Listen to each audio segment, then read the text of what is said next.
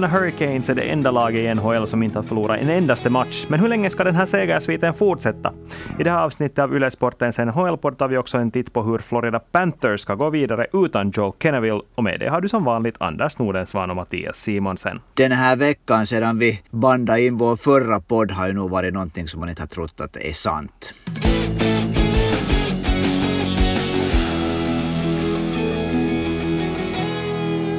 Ja, det blev sen så att det var Carolina Hurricanes som gick längst utan att förlora en endaste match i NHL den här säsongen. Och då vi bandar in det här avsnittet så har de fortsättningsvis inte gjort det. Anders, du var redan förra veckan lite inne på det här, men vad är orsaken till att Hurricanes inte har förlorat matcher? No, grundorsaken är ju nog det säkert att, att Carolina Hurricanes är ett väldigt, väldigt bra ishockeylag för tillfället. De är samspelta, de har ett, ett system som fungerar, de har spel, spelat ett antal år redan på det här sättet, det fungerar bra. Så, så grundorsaken skulle jag nog säga det att de hör till de absolut bästa lagen i NHL. Mm. Jag är lite överraskad av att du lyfter fram en viss tippning som du gjorde förra veckan. Ja, den är ju självklar. Vi tippade ju förra veckan att vilket lag som kommer att vara så att säga last team standing, sista laget att, att, att förlora en match. Och ja, det där Florida Carolina var de två lagen som jag det där hade i tankarna men det där äh, det var nu lite att dra från hatten om man ska vara helt ärlig. Ärlighet varar längst. Nej men jag håller med dig om att det här är ju ett Hurricane som, har, som är väldigt bra, som har varit väldigt bra väldigt länge. Eh, för personligen så har jag ju sagt att det finns frågetecken kring Carolina. Jag tycker att de existerar fortfarande men just nu verkar de åtminstone prestera på en sån nivå som räcker till för att vinna vilken match som helst. För jag tycker att det var ganska talande för eh, den här säsongens Carolina om man tittar tittar på den här matchen som de spelar mot Arizona på söndagskvällen, en match som säkert ganska många tittar på i och med att den kom så publikvänlig tid här i Europa. Så det var ju en jättedålig match av Carolina. Det var det... inte överhuvudtaget en bra insats av dem, men så lyckas de ändå vinna. Och ja, Arizona är ett jättedåligt lag, men det är ändå sådana matcher som bra lag på en dålig dag ska klara av att vinna. Jag tycker att det på något sätt visar att Hurricanes har något riktigt bra på gång. Ja, och det var alltså, det var ju, det, det var Karolans klart sämsta match. De spelade, det, man såg det här som det ofta blir när det är ett topplag mot ett bottenlag, så blir det ju ofta, det är ju, det är ju förvånansvärt ofta som bottenlaget vinner sådana här matcher när det inte är frågan om, om någon det där det, grymt viktig match. Så de hade helt tydligt attitydproblem, det var, det var, de var kanske lite inte, psykiskt trötta efter att ha vunnit tuffa matcher. Nå, någonting var det var, Carolina var inte sig själv, men helt som du säger säger. Så det att de närmast med våld sen vann den där matchen. I tredje perioden så var ju pucken mm, inte många gånger ut, ute ur Arizonas uh, försvarszon och, och Carolina sen bara lyckades göra det där segermålet. Så det, där, det, det visar en sån där styrka och samtidigt tycker jag att man inte ska kasta helt för mycket skit på den här insatsen heller, just för att det fanns några spelare som ändå spelade ganska bra och två av dem som jag vill lyfta fram här nu direkt, som vi absolut ska lyfta fram här direkt, så det är Sebastian Ahote och Teräväinen som nog var lika vassa som vanligt den här gången. Får väl säga att pucken lite studsade in deras väg och så var det kanske lite någonting som saknades i avsluten och sådär, men, men ändå tycker jag att de gjorde en solid match och trots att det inte blev poäng så visar de vägen igen för Carolina som de har gjort egentligen hela säsongen. Ja, de skulle båda mycket väl ha kunnat ha två, två tre poäng i den matchen. Äh, en spelare som jag tycker att man måste lyfta fram nu, som är en stor skillnad till hur det har varit tidigare, är att just nu ser det ut som Carolina skulle ha fått i Fredrik Andersen, en första keeper som verkligen håller måttet.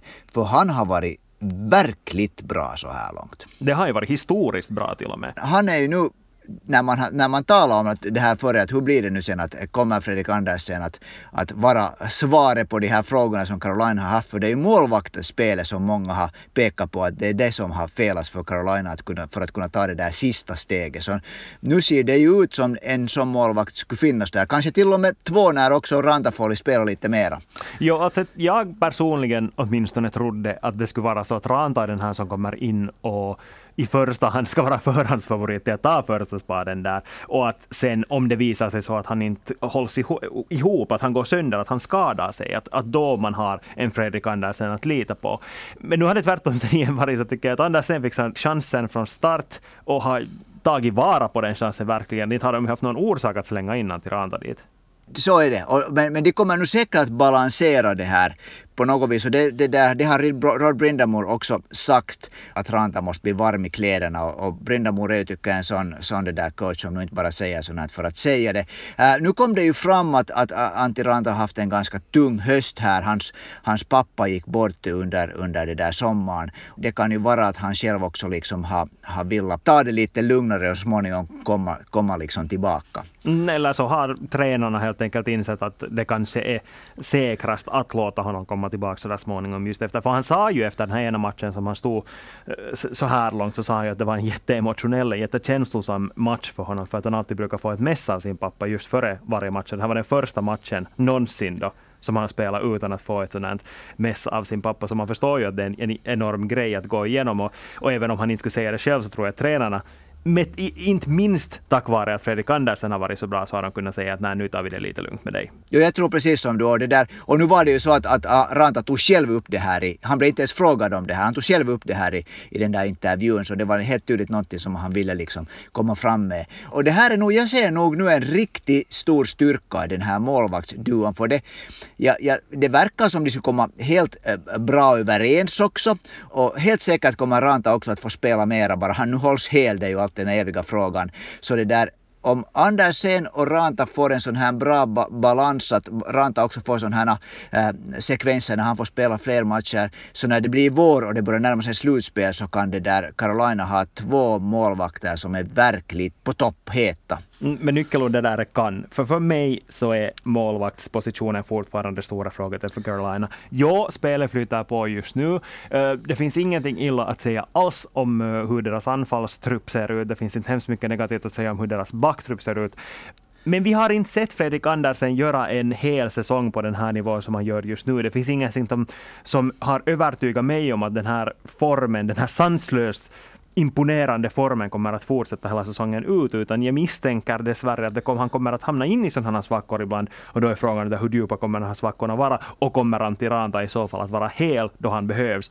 Det här är för mig ett jättestort frågetecken jag på det sättet lite opponerar mig mot det där, för jag tycker att Andersen egentligen inte behöver vara en levande vägg. Carolina har ett jättebra spelsystem som också gör det ganska bra, äh, lätt för målvakten att spela, tycker jag. Och i Toronto så har det här fattats, man har helt överarbetat, överarbetad liksom uh, Andersen där. När det har varit slutspel så har han varit slutsp slutspelad ren. Så jag, jag, det där, jag tycker liksom att, att det har varit, att, att de har ett grymma taktiska fel i Toronto gällande Andersen som ofta har varit bra men sen helt enkelt varit sliten när det har gällt som mest. Men, men inte kan du ju säga att det ska ha varit sådär tidigare år heller, annars skulle du inte ha bytt målvakter heller. Utan problemet i Carolina har ju varit att man inte har haft stabila målvakter. Nu behöver de stabila målvakter och det var jag säger att Andersen inte nödvändigtvis kan vara den. No, jag, jag, jag tycker att han är nog stabil. Det har varit, det, det, har varit kanske målvakter som har, haft, det har, som har haft en nivå som har slängt ganska mycket från att vara riktigt bra till inte vara så bra. Men då, då ska vi komma ihåg att Nedeljkovic faktiskt tycker jag kom in förra våren och var en riktigt bra målvakt. Det var ju ganska överraskande att man gjorde sig av med honom för det, det verkar ju som det där att nu har de fått den där målvakten som kan leda dem långt för han höll en nivå som var ganska jämn tycker jag. Så det där jag tycker nog att Andersen är kanske lite stabilare än vad, än vad, än vad rykte om honom är.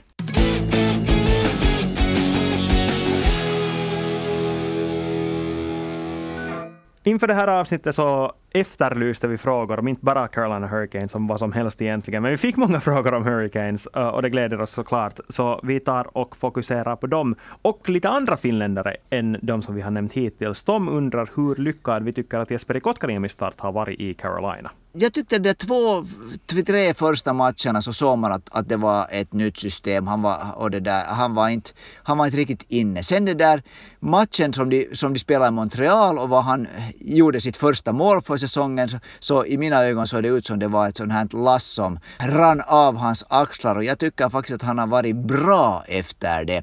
Han hade där, bland annat har han i två matcher nu faktiskt, var det nu i sträck eller var det två, två gånger inom tre matcher som han gjorde jätte jättebra eh, sån här screen framför, framför motståndarmålet som båda ledde till mål då. Det var faktiskt segermålet nu senast i Arizona som kom när Jesper Kotkaniemi gjorde precis allt helt rätt framför målet. Så jag tycker att han har kommit nu bra in i systemet där. Mm, det var någon i något skede som sa att just sådana screens framför målvakten borde räknas som en tredje assist i vissa fall.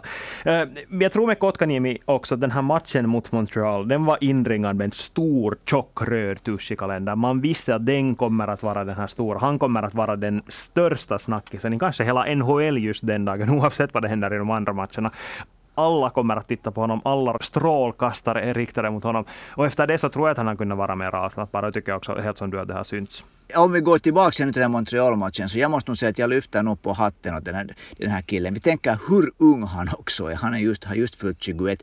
Hela publiken, och då ska vi komma ihåg att det är NHLs största publik. Det är mest åskådare i, i Montreals hemmahall alla buade. Det var, det var liksom sån här affischer med att bortkastade pengar. Det var, varje gång han kom in på isen, han rörde vid pucken så buade man. Och den här, när han gjorde det där målet så först vann han en duell vid sargkanten. Det var en ganska lång duell. Skickade iväg pucken åkte in framför målet och styrde in ett, ett mål. Och det var liksom, jag måste nog säga att nu är de tuffa killar de här. Tänk du varifrån han också, därifrån har han åkt iväg från Björneborg till, till liksom hockeymeckan i världen och det där och, och alla buar åt honom, all press på honom och han lyckas göra en sån där insats. Så det är nog tufft. På tal om Kotkaniemi så har fått in en annan fråga om uttryckligen honom också. Eddie undrar om han inte borde spela tillsammans med Sebastian Aho och Teräväinen. Det här är ju en formation som Rod Brindamore har experimenterat med, men som inte verkar fastna. Får jag här först säg du först vad du tycker så säger jag sen alltså jag, ska vi säga så att med min minimala tränarerfarenhet eh, så tycker jag, känner jag mig benägen att låta Rod Brindamore bestämma i det här fallet. Vi har faktiskt ingen inte sådär jättestark åsikt för att han borde spela, men jag tycker att han passar bra i den kedja där han nu, alltså med Vincent Trocek.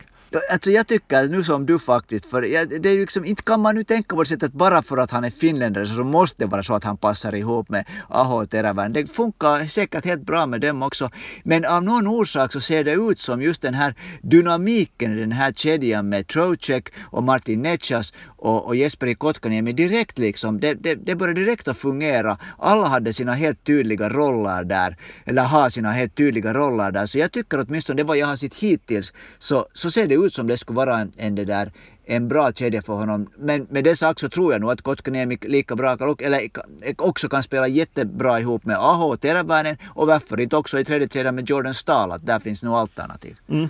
Eh, jag tror att den som mest av alla skulle vilja att de spelar i samma kedja, så är Jukka Jalonen med tanke på att, att ha en hel anfallstrio färdig från ett klubblag på den nivå som Carolina Hurricanes dessutom spelar, så det skulle vara guld värt i OS. Men, men, men utöver det så tror jag inte att det... Alla de flesta som, som håller tummarna för Carolina så säger nog bara att tackar, de tackar och tar emot just nu. För att så länge som spelet fungerar så why, don't change a winning concept. Så du har du tagit ut Kotkaniemi redan till OS-laget Mattias? Nej, jag säger bara att Jukka Jalonen skulle vara hemsk. Jag har inte tagit ut något, jag bara konstaterar att Jukka Jalonen vill ha honom dit. Om de skulle spela alla i samma kedja alltså. Ja, det, det är intressant. Men det där, ja, jag tror att Aho kommer vara ganska efterfrågad center i OS-laget. Lite på tal om det så undrar Simon vilka våra topp tre spelare är i Keynes just nu. Vem skulle du lyfta fram som de tre främsta spelarna? Sebastian Aho och Jacob Slavin är de som jag direkt lyfter fram. Som, som jag tycker är de, de liksom bästa och viktigaste spelarna för, för Carolina. Sen blir frågan att bäst eller viktigast? Det där. Om man tar helt liksom spetskompetens bäst så är det ganska svårt att gå förbi Andrei Svetjnikov som är helt vansinnigt bra. Men det där, sen igen på något sätt den här mångsidigheten gör nog att, att en spelare som så ofta blir lite, blir liksom inte får tillräckligt med beröm så jag, jag slår nu lite, drar hemåt och säger att Teo Teräväinen är den tredje i den här trion. Mm. Uh, Sebastian Aho kan vi vara överens om. Jag tror inte att det finns någon som inte skulle ha med Aho på den här listan. Sen tänker jag lyfta fram Fredrik Andersen som den andra, uh, i och med mm. att jag nu väljer att tolka det här som viktigast. Men nu har han ju varit bäst också. Inte, inte det är utan en glödhet målvakt så vinner man inte åtta matcher på raken. Så är det bara. Och sen som den tredje eh, så tänker jag inte lyfta fram Slavin, utan jag tänker lyfta fram den spelare som de skaffade in för att ersätta den viktigaste backen som de hade, alltså Dougie Hamilton, och det är då i det här fallet Tony D'Angelo.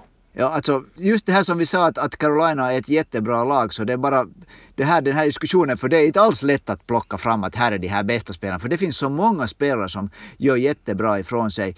Jag tycker, alltså redan, jag tycker faktiskt inte att Dougie, Ham, Dougie Hamilton förra året heller var det där Carolinas bästa val. Jag tycker att Jacob Slavin, så länge jag nu har liksom sitt Jacob Slavin spelar Carolina så har jag tyckt att han hela tiden har varit den bästa backen. Han är helt, han hör till de här som inte heller får liksom tillräckligt med beröm för han är det där en helt otroligt bra spelare. Han fick ju Lady Bing förra säsongen. Han fick under hela säsongen en två minuters utvisning. Och då är det ju inte så att han på något sätt inte skulle liksom ta pucken bort eller stoppa motståndarna från att anfalla. Jag tycker att han är en, han är en av de absolut bästa backarna i hela världen. Ja, Okej, okay. gick in på sådana superlativer som jag inte riktigt var beredd för där. Men okej, okay, du, du, du har rätt i din åsikt. Jag tänker ändå säga att, att Tony Jandelow har på något sätt tagit den där rollen som en puckförande back på ett sätt som jag inte hade väntat mig att han skulle ta. Uh, man visste ju efter Rangers-tiden att han hade de där uh, talangerna som krävs för att vara en toppback, men jag tycker ändå att han har varit, åtminstone i de matcherna som jag har sett, så har han varit den mest synliga av de här backarna. Att han har tagit den här rollen som speluppbyggande back på ett sånt sätt som ingen annan i det laget tycker jag kan göra. Han är, alltså Tony D'Angelo har nog varit en, en, en, positiv överraskning måste jag säga också. Han har gjort lite, tycker jag, emellan lite äh, tabbar i egna änden men det där, han spelar ju för det mesta tillsammans äh, tillsammans med Jacob Slavin så det är ju åt honom, det är att honom lite friheter. Han hade där han har, varit, eh, han har gjort bra ifrån sig och, tyck, och kommer också tycka lite som Kotkaniemi om vi tar den här parallellen. Så kommer han hela tiden bättre och bättre in i det här spelet och har fått den här självsäkerheten där liksom att han, eh, hur, hur det Carolinas spelsystem är ju ganska snabbt just det här hur det här, hur det här till exempel Teräväinen specialiserar på det här att han plötsligt när han slänger pucken bakåt och då ska backen vara färdig och vara där innanför blå linjen och det har Tony DeAngelo ett antal gånger läst fel men nu tycker jag det här börjar se, se bättre ut så det där, jag lyfter också på tummen för honom och det där. Och så tycker jag att vi ska lite diskutera om det här för det var ganska mycket snack om att var det fel av, av Carolina att, att, att anställa Tony D'Angelo. Mm, och vi har faktiskt fått in en fråga om just det. Eh, Marcus undrar vad man ska riktigt, riktigt ska tänka om honom. Att han är i stor form men borde han få spela med tanke på allt som har hänt tidigare. Här ska vi kanske gå igenom nu eh, den bakgrunden som han har. Om vi bortser det här politiska eh, som han är väldigt uttalad med på Twitter. Ganska konservativa åsikter om vi säger så. Så helt bara det idrottsliga eller det som händer i ishockeylagen han har spelat i. Redan i junioråldern i AHL slogs han med en lagkamrat. Sitt rookieår i AHL var han avstängd en lång period, liksom eh, eh, bänkad, inte avstängd officiellt av ligan, utan bänkad av lagledningen. Då fick man aldrig veta exakt vad det handlade om, men man antar att det handlar om något liknande incidenter. Och det här sista, det mest uppmärksammade var ju det när han då enligt rapporter drog TPS-bekantingen Alexander Georgiev på käften efter att Rangers hade förlorat en match där Georgiev stod mellan stolparna det är det där verkligen fula saker som såklart inte, inte får ske. Det här tycker jag också det här att, att hans, hans liksom politiska åsikter, så det är nu hans åsikter. Vi kan inte leva i en värld där man börjar vara på det sättet. Såklart det finns en gräns för allt, men det där var man börjar säga att en, en, att, att, att en spelare måste ha vissa politiska åsikter för att vara liksom platsa i ett lag. Men det där, han är ändå en, ska vi, no, han är inte helt ung men han är, inte helt, han är ändå ganska ung. Så jag tycker att man måste liksom ändå kanske ge chansen också åt en sån här spelare som har lite personlighetsproblem att utvecklas. No, nu har, jag hörde en intervju av Sebastian Aho Eh, det var finsk intervju så det var inte från nordamerikansk media. Han blev tillfrågad om Tony D'Angelo. och no, Aho är nu kanske inte heller den som skulle komma ut med hemskt starka åsikter men han liksom, han tyckte i den, det svaret åtminstone så berömde han Tony D'Angelo både som spelare och som, som, som det där kille i omklädningsrummet också.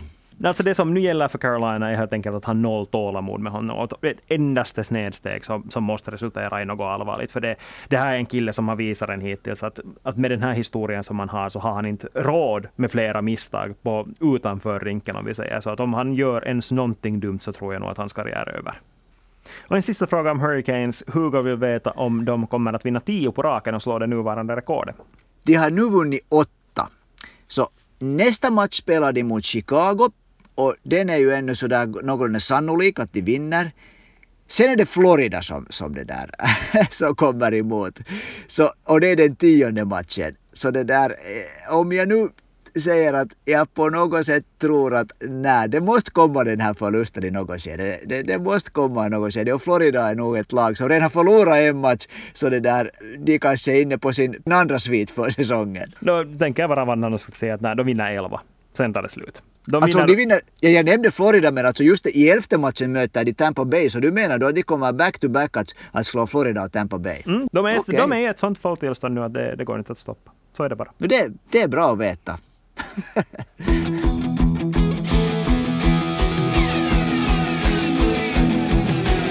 Som sagt har vi inte bara fått frågor om Carolina. Sami undrar vem som ska ta över Florida Panthers just nu och inte det väl John Tortorella. Det här är alltså hans ord, inte våra. Och nu hade ju ändå en, äh, lyft upp assisterande coachen Andrew Brunett som äh, coach för tillfället. Och Andrew Brunett är väl inkörd i Florida åtminstone de första matcherna med honom som coach har sett bra ut. Så, så det där, jag skulle inte vara överraskad fast man skulle äh, köra med Brunett. Mm. Eh, för det första måste vi kanske gå igenom vad det egentligen är som har hänt i Florida Panthers som är orsaken till att de var, var tvungna att lyfta upp Andrew Brunetti till chefstränare. Joel Kenneville fick alltså gå efter att det kom fram att han dels ljugit om sin inblandning i den här härvan som hände redan 2010 i Chicago Blackhawks där en spelare blev sexuellt antastad av lagets videotränare. Eh, det som kom fram om det här var det att den här spelaren Kyle Beach hade anmält om övergreppet till Chicago Blackhawks redan samma vår, men de valde att inte göra någonting åt saken före efter säsongen, efter att de hade vunnit Stanley Cup. Joel Kenneville sa innan en rapport om det här blev offentlig sa han hela tiden att han inte hade vetat om det här fallet. Det var de här klubbcheferna bara som visste, tränaren visste ingenting. Men sen när en rapport om den här incidenten blev offentlig så kom det också fram att Kenneville i allra högsta grad hade varit medveten om och hade, hade förespråkat att de skulle mörka det här fallet för att det var viktigare att gå för Stanley Cup. Ja, det, det har nog varit den här senaste veckan som man liksom inte vill tro vad man hör och läser. Att, att hur Joel Kenneville så totalt missuppfattade ansvaret han har och då var han redan i det skedet en mycket, mycket erfaren eh, coach. Att, att liksom sätta seger och resultat före allt annat. Så det är nog det där det är helt otroligt motbjudande det här och det var ju verkligen enda möjligheten. Det var på något sätt, åtminstone så suckade jag av lättnad när Kenneville fick spar, eller fick gå. Det var liksom var en orolig när han fick coacha den där ena matchen före sitt möte med Gary Bettman där det var, blev då klart att så NHL-kommissionären Gary Bettman var det då.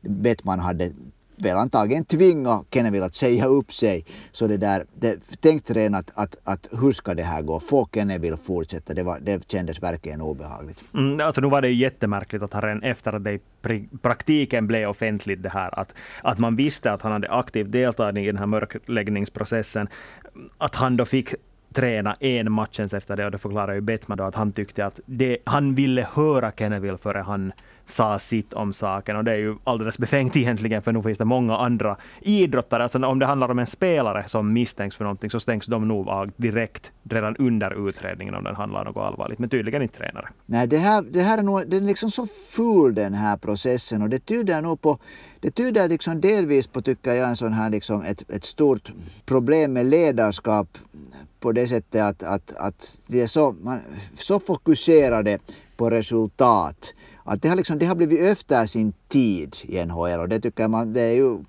det är ju inte alla helt unga men det har blivit liksom efter sin tid med syn på hur man leder människor och vad man måste liksom, vad, vad som är viktigt och vad som inte är viktigt och när man måste reagera. Men, men det ska vi nu ändå säga att det är ju inte bara ett, ett problem i NHL utan det här problemet med sån här, sån här liksom ledarskapskris och, och fokus, fokus på fel saker så, så det där finns nog överallt för tillfället. Mm, men i allra högsta grad ändå fortfarande i NHL, för det här var ju inte det enda som de tog upp på den här presskonferensen som Gary Bettman och Bill Daley ordnade. Uh, där diskuterade de också fallet om tränaren Bill Peters, alltså tidigare Carolina, tidigare Calgary Flames, som fick sparken efter att det kom fram att han hade använt rasistiska glåpord eh, då han hade talat om en spelare, Akim Aliu. Och nu menar NHL då, eh, ledningen, alltså främst Bill Daley sa på den här presskonferensen att nej, det, här, det här ärendet är helt avslutat. Vi har varit i kontakt med hans, hans advokater och vi har kommit fram till en lösning. Och så menar då plötsligt Alius advokat på Twitter att nej, det här stämmer inte överhuvudtaget. Om han inte hört, har inte hört någonting från NHLs sida. Och, anser fortfarande att det här ärendet är igång. Och ett annat ärende som fortfarande är igång och som det ska tvistas om i rätten, så det är ju det här Kyle Beach-fall mot Chicago Blackhawks. Det här är inte på något sätt, Chicago har inte sagt, de har inte medgett att de har gjort fel. Det här fallet är fortfarande i rätten, trots att Stan Bowman fick sparken, trots att Joe Kenneville har tvingats lämna Florida Panthers, så är det här ärendet fortfarande i rätten. Så mycket som fortfarande kan hända där. Det är inte en vacker värld, men dess proffsidrott är inte en hemskt vacker värld. Så är det bara. Mm. Men om vi fokuserar på det idrottsliga i just Florida Panthers, där då det finns ett tomrum att fylla efter Joel Kenneville så håller jag faktiskt med dig om att jag tror att Andrew Brunette är den som kommer att lotsa ända tills någonting visar sig inte fungera så det är helt idrottsligt sett i den klubben. För om man tittar på det senaste gången som det här hände att någon tränare fick gå i NHL av icke-idrottsliga skäl, så det var väl den när Jim Montgomery fick sparken i Dallas på grund av uh, det hur han hade betett sig under påverkan av alkohol om vi uttrycker det så det är jättebyråkratiskt. Men då tog ju Rick Bones över, förde Dallas hela vägen till Stanley Cup. Så det var jag tror att också kommer att hända i Florida är just det här att man har under en kontroversiell chefstränares ledning, jo, men man har ändå fått in ett spelsystem som fungerar för det här laget. Andrew Brunette som assisterande tränare känner till det här systemet och därför tror jag att man åtminstone från klubbens sida vill se honom löpa linan ut här, låta honom leda det laget så långt som han klarar av att göra det. Fungerar det här systemet också under hans ledning till exempel? Så det blir intressant att se hur det kommer att gå, men helt som du sa också så inledningsvis verkar det ju åtminstone vara fungerande. Det, där, nej, det var den här frågan om John Tortorella, så John Tortorella är åtminstone om, eh, enligt min uppfattning ungefär en tränare som passar allra sämst in i det sättet som, som Florida nu för tillfället spelar. Jag tycker att John Tortorella definitivt inte är en kille som skulle passa, passa i, i dagens Florida.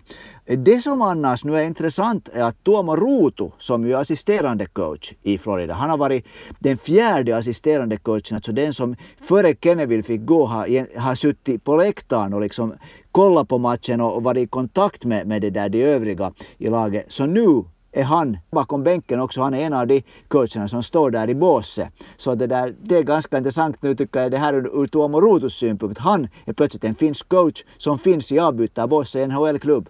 Mm. Men du sa då att Tortorella inte är ett alternativ. Tuomo Ruutu känns också kanske lite långsökt som alternativ. Vilka andra alternativ finns det som att ersätta Brunette om det skulle visa sig att det inte går vägen med honom?